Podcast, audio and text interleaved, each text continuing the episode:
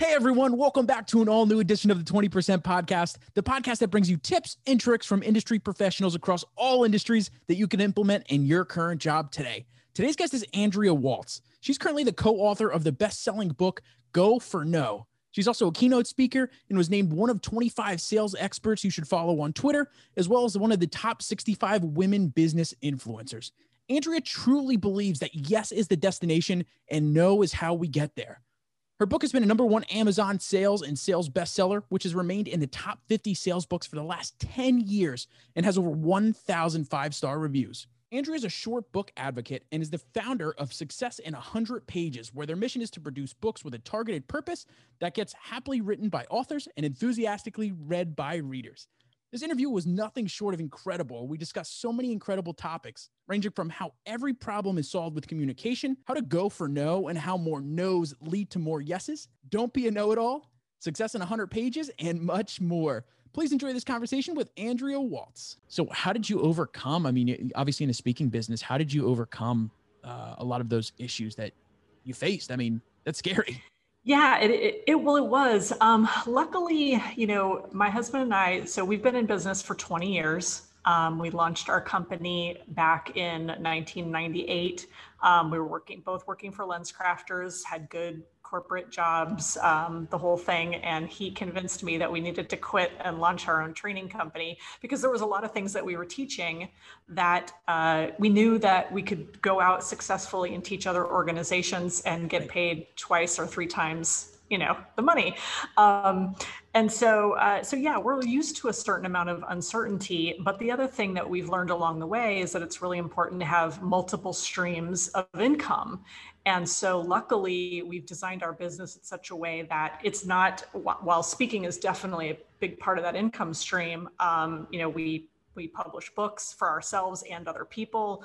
We um, uh, so we have a lot of a lot of revenue over there, and then having the online course and and things like that. So uh, so we just we kind of just pivoted actually, and um, we were actually able to do a couple projects that we had been just putting off because we just never had the time. And then all of a sudden pandemic hits and you, you've got plenty of time. Right. That's an awesome story. Well, I'm glad that you were able to to to spin around, and it's so funny doing all these interviews for the book, which I'm really excited to jump into. I hear more and more about the importance of multiple revenue streams. Like right now, I'm just in in sales. I'm I've been three years into technology sales, so that's my only and besides like my wife's income as well. Sure we don't have any of those extra revenue streams yet. Um, so that's another important thing that I'm, I'm excited to, to kind of jump into a little bit as well. So just to give you a really, really quick background, and thank you so much for taking some time to chat with me. Um, I'm writing my first book right now. Um, so uh, it's to give you a little bit of a background. I studied exercise physiology in college. Picking my major, I literally picked it sitting on my parents' couch, not knowing what I wanted to do, not knowing, mm-hmm. you know, even when I went through my, I, I, did my bachelor's and my master's because they gave me a graduate wow. assistant position. Nice. So I was like, okay, I'm going to get some research. I'm going to do some, um, some professional speaking and get what, not engagements, but uh, conferences. Yeah. So I got some good experience. But then when it was time to graduate, didn't know what we wanted to do. My wife and I wanted to start a family. So instead of going to get a PhD, I went into sales. I went into technology sales. So I've been here for the past three years. But so I say I fell into sales. Mm-hmm. It's been the best fall that I've ever had because of all of the skills that you learn in sales. I mean, no matter what you're doing, you're always selling. So now this kind of leads into where I want to write my book. So as I fell into sales, I want to help people sit, like because there's such a negative stigma to sales too. You mm-hmm. know, when I thought when I was in college, I thought, oh, sales, I can never do that. There's just used car salesmen or, or mm-hmm. saleswomen, right? Like, they, like Totally. They're sh- shifty, shady, always trying to get something, yeah. but that's not the profession. There's a lot of people who do it wrong, but there's also a lot of people like yourself and Larry Levine and, and uh, Victor Antonio, Lori Richardson, like all of these people who are doing it well. So, so I want to tell a story. Um, the working title that I have is All Roads Lead to Sales, how the skills that you learn in sales lay the foundation for a successful life. So that's kind of what I'm working at right now. I did, I was going to say successful career, but mm-hmm. I switched it to life because sales skills are life skills. So, mm-hmm. and I'm super passionate about it. Uh, so to give you you know way more about the book writing process. So I'm, I'm excited to, to kind of ask for your advice around some of that stuff too. Yeah. I'm in the preliminary stages of I have this idea. I I want to kind of intertwine my story of kind of falling into sales with here's all of the skills that you learn in sales Mhm. and how and, and have it backed with the top professional top sales professionals in the entire world so um i'm bringing in a lot from a credibility standpoint you know i, I talked to victor antonio yesterday who was incredible um you know i said lori richardson before Yeah. i've talked to a, a number of a lot of the outbound speakers um james muir Mhm. um you know a ton of people so uh, it's been great to talk to them and now all i have is just these interviews i'm recording them i'm Mhm. going to be taking them as micro content to put onto my podcast so i could help share the book writing journey with people and sharing these interviews so that hopefully i could gain um, kind of have that as like a almost like a, a marketing kind of promoting people jumping on this journey and then get my book once i'm done with it right Yeah. um, Yeah. and also to promote you guys as well for for helping me along this journey uh, with the micro content. So that's kind of a, a rough area of what I want to do. So currently, I'm in this interview stage. I've been going crazy doing all of these interviews, trying to really figure out. You know, I have this idea, but it's not like I'm not in concrete of what I want to do. It's Yeah. flexible, but I think people are doing a pretty good job of uh, of kind of honing in on some of that. So I have three main questions that I've been asking everybody just from a sales perspective. Then I Mhm. want to jump into some of the public the publishing side of things as you mentioned that's, you know, uh, another specialty that you have. So the first question that I'm asking everyone is why do you believe someone should start their career in sales or hold a sales job at some point? And then what skills will they come out as a result? Yeah, that's such a great question. You know, I kind of had a start really similar to you um, in that I was in college. I got a bachelor's um, degree in criminal justice, and I uh, fully wanted to go into that. And I was starting to learn more and more about it as as I was starting to get close to graduation and was told basically, hey, there's just a couple positions. So really, if you really want to be a crime scene investigator, um, just join as an intern, basically work for free, maybe do that for a few years, and then you can see what happened. And after going through school, like without a break from high school to college, I was I had absolutely no interest in working for free. Right. You know, I um, and in the meantime, I I was working um, as a salesperson at LensCrafters almost full time. So um, and and without this having a position to go into, uh, LensCrafters was like, hey, we will promote you into um, assistant manager and you can work your way up. And I just thought, yeah, I mean, over here, yes, I got my degree in this, but there's just no jobs and I have no interest, you know, just no interest in waiting around for a few years, hoping maybe to get a get the position I want. So, um, so I joined, I continued my career with LensCrafters and worked my way up. And um, being, and I had been in retail sales, so my my experience throughout high school and college was in retail, and I loved selling because and totally believe that sales uh, that everybody should be in sales. It is a, a unique experience. Um, you you really learn how to problem solve, how to listen, how to deal with people, how to communicate. It's all those skills that you know. I, I think school is great to kind of hopefully t- help you learn how to think. Um, although these days I think they just basically tell you what to think, but um, to a different subject.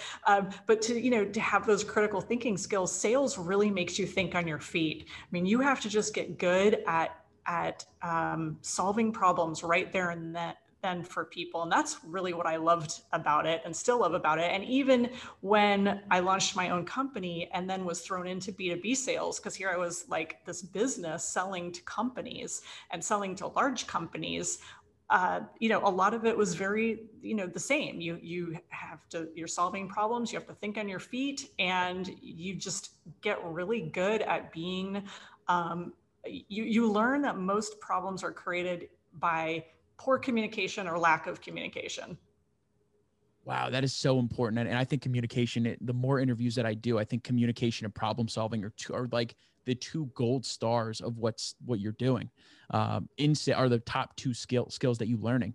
But literally, uh, and this is where I, I try to tie everything back like problem solving and communication you're doing those every single day mm-hmm. no matter what you're doing so learning this stuff early and as it sounds like you did in the retail space too um, and i think you're you might have been reading some of my questions below because i wanted to ask a little bit further of um, this is usually the third question i ask but do you have any stories from some of your first jobs whether it was in serving tables or, or sales? You, you, mentioned a lot of, about retail.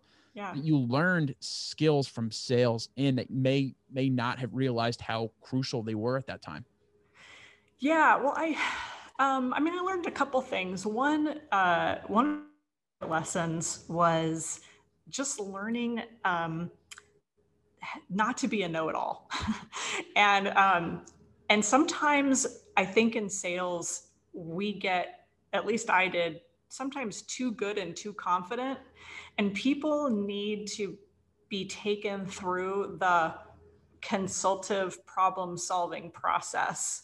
And here's what I mean by that I used to get so good at my job at LensCrafters fitting, selling people glasses that someone could walk in and, and just by looking at their face, I knew exactly, and I was aware of all of our inventory, right? So out of 1,200 potential frames sitting in our store, I knew probably the one or two that would be perfect for this person the color, the size, the shape, based on the shape of their face, based on the fit, everything. Like I knew it immediately and I could walk them over. And I used to say, I have the perfect thing for you. Walk them over and put this frame on their face and it would be perfect, right? Because I was so, I just gotten, I had so much knowledge and so much experience at this that it became easy. The problem is, is that to the customer, it's not that easy. it shouldn't be that easy. You see, what they wanted was me to actually um, be a consultant, which means that a good consultant is to ask questions, right? Um, ask good questions, make recommend and make recommendations and, and consult, and even still come to the same conclusion, but to really for them to feel understood. I think people want to feel understood. They don't just want you to throw out solutions without you know having that dialogue and having that consultation even though it's like we're going to get there i know we're going to get to the same place right.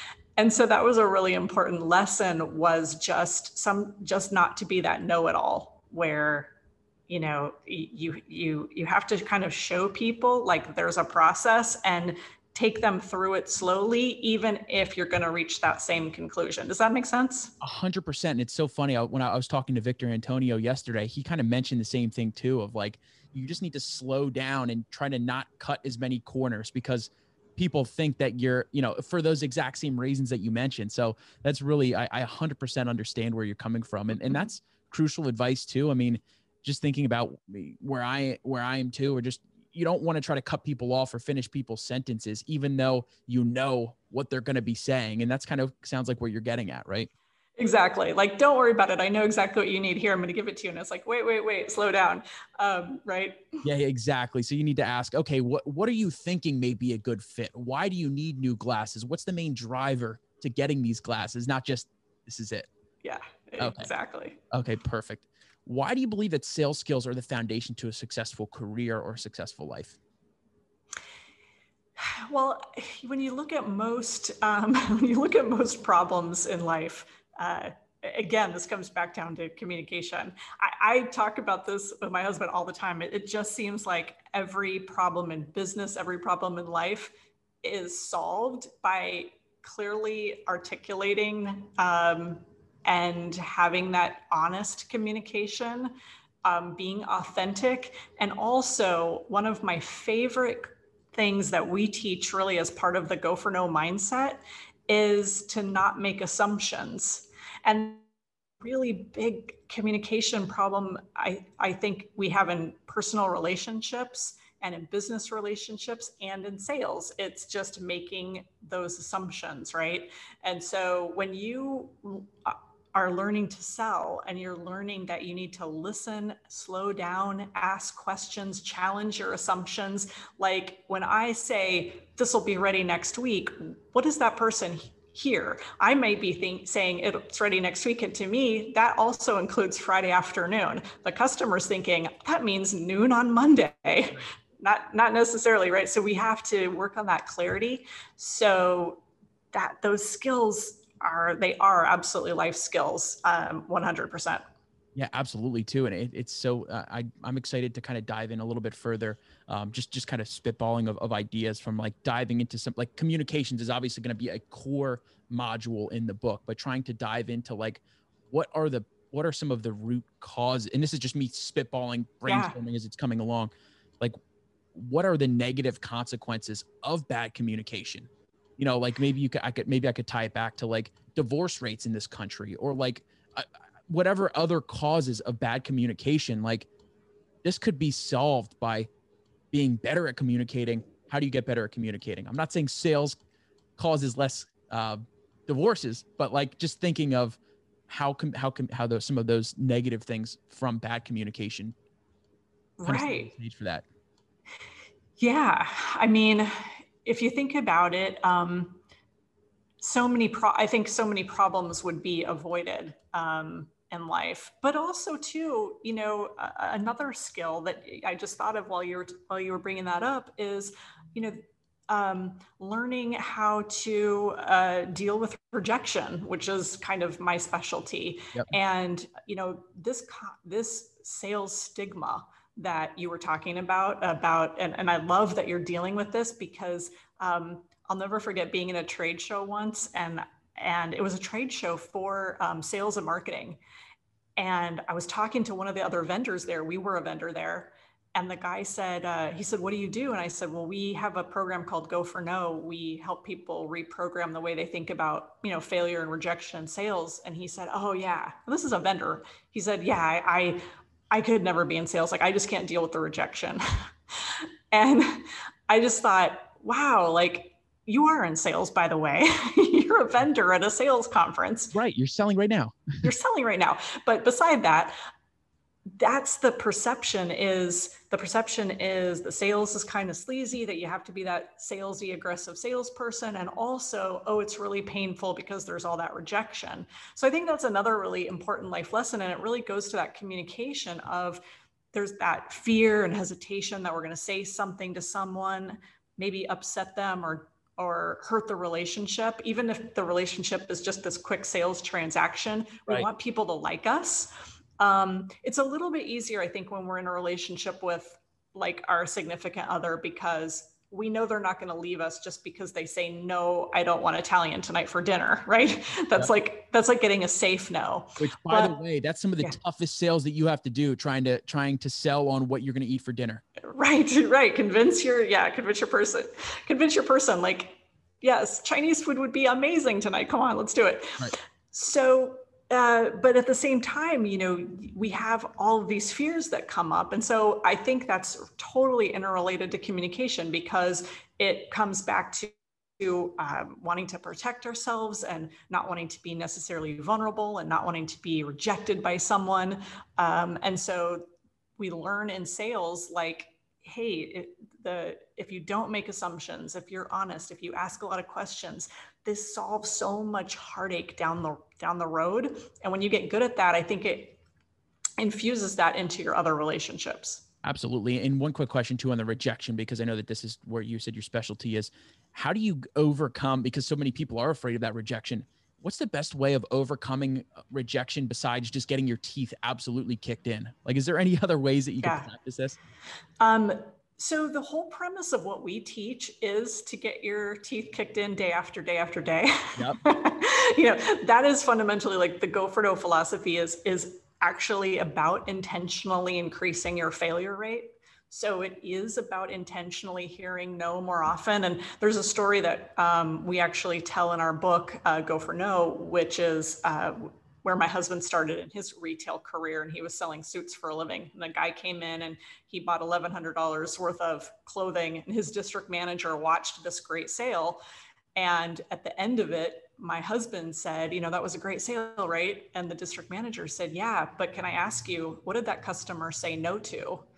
And my husband said, what do you mean that? What do you mean? What did he say no to? I, I sold him like a suit and all sport coat it was $1,100. And then his district manager said, um, yeah, we know what he said yes to. What did he say no to? And then my husband had to admit, he didn't say no to anything actually everything i laid in front of this guy he purchased and right. then the district manager said well then how did you ever know he was done and the reason he knew he was done was that he actually had hit his mental spending limit. That $1,100 was kind of like his cap for, hey, this is what I'll, this is this is a lot of money. It's more money than I would spend. This customer's got to be done, right? I've got to I've got to ring him up, and and that's exactly what he did. And uh, the district manager even said, You know where the customer is right now? And my husband Richard said, No, where? And he goes, He's at the other end of the mall spending the rest of the money you wouldn't let him spend here with us. so, you know, the whole idea of go for no is don't don't end the sale the customer let the customer end the sale that um, no is you know perfectly acceptable answer and if you hear it throughout a sale or if you hear it when you're prospecting um, and you're making calls uh, it's just part of the process. And actually, the more no's you hear, ultimately, the more yeses you have the opportunity of getting as well. I love that philosophy. I, have kind of, I, I, hate to say that I, I kind of um, embrace objection or, uh, yeah, embrace objection or, or failures. But yeah. I, I, think I've, over time, I think I've built the grit muscle up enough to where, okay, no sweat off my back. It is what it is. There's plenty of other people that are going to say yes. So um, yeah. I, I totally agree with that. And I'm, I'm really interested. I got to, I got to check out your book as well getting into the book side of things now you said that you published some books i know we have a couple more minutes left um, i'd love to talk one i mean what are your thoughts on this idea of kind of where i'm at where do you think you would take it and also what do you think a good next step is of i know that this is a lot but um, okay. because i'm i'm in the just i'm gathering the information right now my yeah. initial thoughts are i'm going to take this and i'm going to summarize it and then start to figure out what the most common big rocks are essentially, right? Like I mentioned, mm-hmm. communication, problem solving. Those two I know are going to be, you know, 1A and 1B probably. But trying yeah. to get some of the other ones, I think that I may want to do it as like a playbook to where people don't need to read the whole book if they don't want to. This is just mm-hmm. thoughts initially. I have no idea how I'm going to do this because I'm in this stage of it. But what are right. knowing what you know about what I'm trying to do? I mean, what recommendations do, would you provide? Well, first of all, let me just say you're doing the right thing, which is just gather, gather, and interview and ask the questions that you have prepared, knowing that at the end you can sort out the content without, you know, having it be perfect. And also, kind of like you, it's funny having a book first of all is so it's such a smart smart move. In fact when we launched our business we the very first book we wrote was a little 64 page book called unlocking the secrets of retail magic because we knew that the people that we wanted to hire us would read that book and they would go like oh i love it. Um, so we're really fans of um, short books. In fact uh, a couple years ago and i'm not saying you have to do a short book but uh, a couple years ago we actually wrote we've we've done so many books now. We wrote a book called The Million Dollar Book Formula, and we have 13 ingredients in that book that we've laid out that through, through the analysis of our own books, what made some of our books not sell and what made other books sell really well and what are the differences and mm-hmm. went through those those 13 ingredients. Um, the biggest most important ingredient is what problem are you solving for people is really having that clarity of if somebody looks at the book do they go like oh that's interesting. I have that problem. Um, and i and i went through uh, i, I kind of went through this with a guy um, I did some coaching with him. He he wrote a book about um, the experience he had becoming closer to his daughter by texting her. She's a teenager. They like never talked, and he learned how to communicate with her by texting. So, but he had a subtitle that was like, like just this really weird kind of um, amorphous subtitle about a father's gaining gaining wisdom as a father. And I was like, no, no, no your book is for dads who need to communicate with their daughters. You have to have a subtitle that shows somebody like, oh, I'm a dad who doesn't who can't communicate with his daughter i need I this need book that. right right right so um so i really like your title um and i think your subtitle is good as well and i think um it, it's it's for some you know just always have that clarity of what problem am i solving and then who am I solving it for and where where do they hang out? Those are the, we call this problem and prospect. Um, those are the two big ones. And then in terms of your content, I think um, I think having like there's so many different ways to do it. Uh, you could do it almost like questions throughout the whole thing, like asking questions and then having answers to those big questions. Like, uh, well, isn't isn't isn't salesy? Uh, isn't sales just kind of a um, a creepy profession and and I shouldn't go into it? No, and then you like build the case, or you could have um, the qual the twelve qualities. I mean, there's all kinds of different ways that you can package it, but pretty much I think you're on the right track of, hey, you've got this chunk of content, you make your case, and then you have all, all the examples from, you know, six or seven people kind of backing you up on that. Right. So it sounds like, it sounds like, you know, you're, um, you're doing well. The only thing, the only caveat, and again, I'm not going to try to sell you in a short book, just know that you don't have to make this 240 pages. Right. And that's what, that's what's kind of scary too, because I was listening to some, um, uh, I don't know if you, you know JT McCormick over at Scribe? Um, I know Scribe well. Don't okay. know him. Okay, so I think he's maybe the CEO or something. I was listening to a podcast with him um, a couple days ago, going through this pro- process, and I'm thinking. He said one of the biggest things that that they reject people on is that they don't have a big enough enough content for a book. And I'm thinking, oh my god, do I have this? Is this me? should I be worried about this? yeah, no, no, no, no. Um, Tyler, I'm telling you that. Um, listen i every sometimes um, when you have like i'm going to be the short book advocate. Um, in fact we started a publishing company called success in 100 pages. And the reason we started that company is because we've published books for other people. Every book that we do is between 100 and 120 pages. And the reason is that they're not trying to solve the world's problems in one book, right? It's uh, these books are very um, niche specific. Uh, let me see if I have any on my shelf.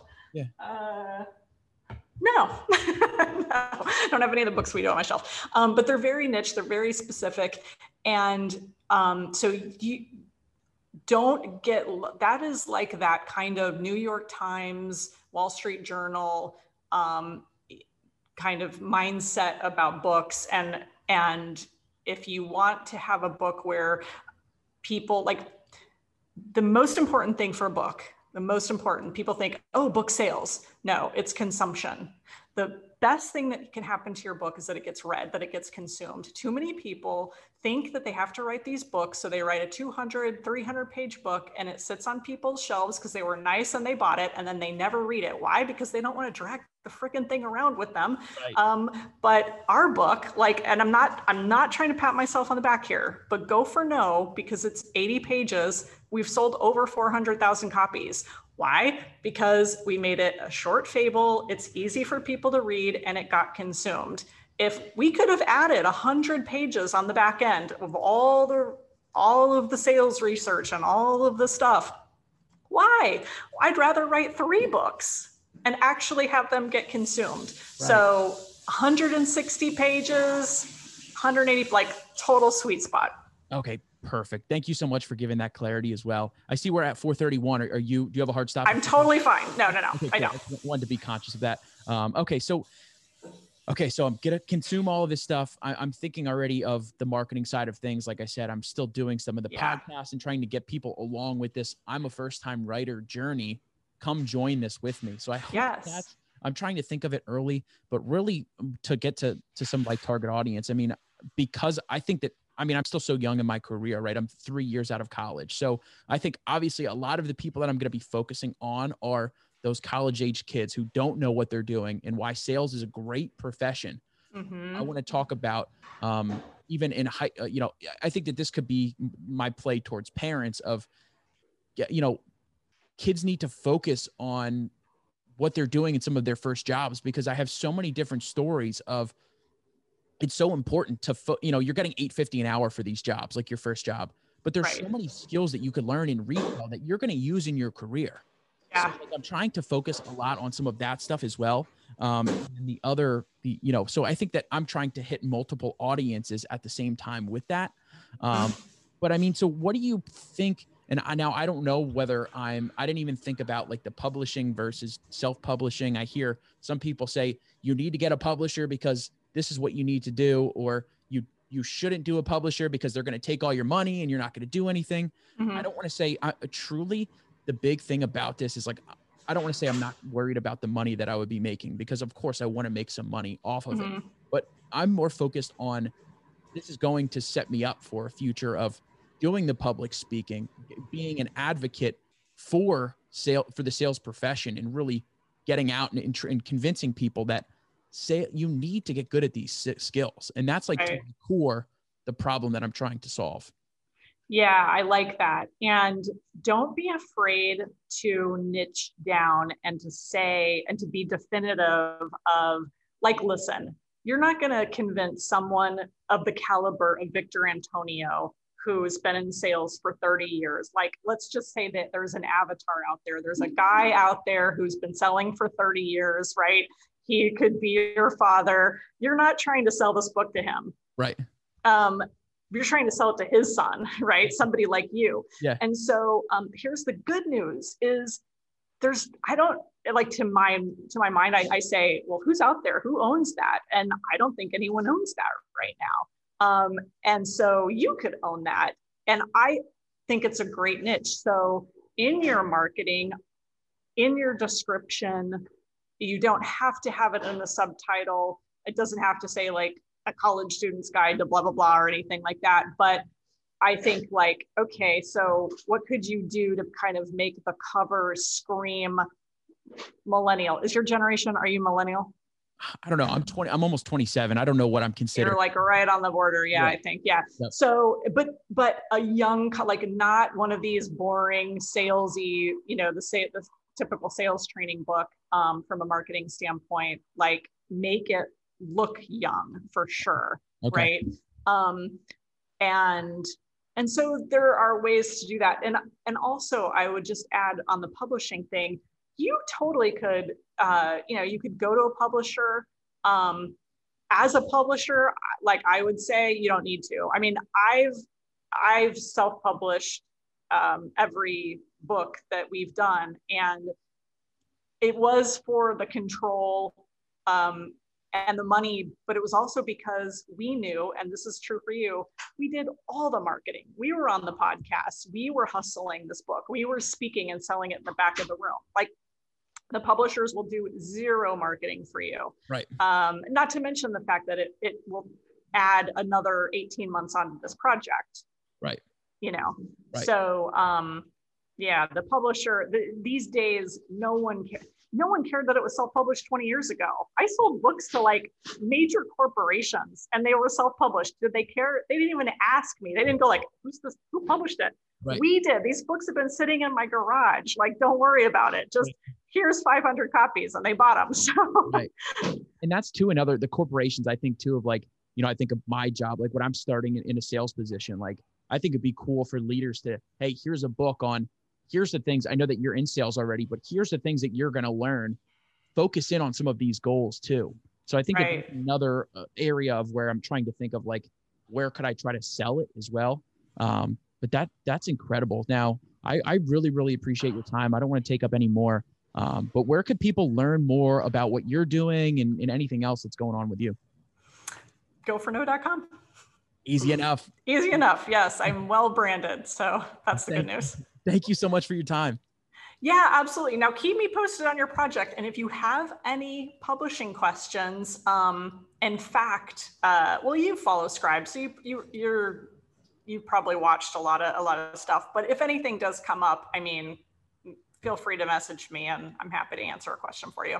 Perfect. Thank you so much. Thank you so much for taking some time to listen to today's episode. If you enjoyed the show, please share it along with your friends, as that's one of the best ways that we're able to spread all the lessons that you learned in this show. If you'd be willing, I would greatly appreciate you leaving a rating and review on Apple Podcast, as that's another great way that we're able to get more incredible guests on the show and also expand the reach of the show as well. Until next time, cheers.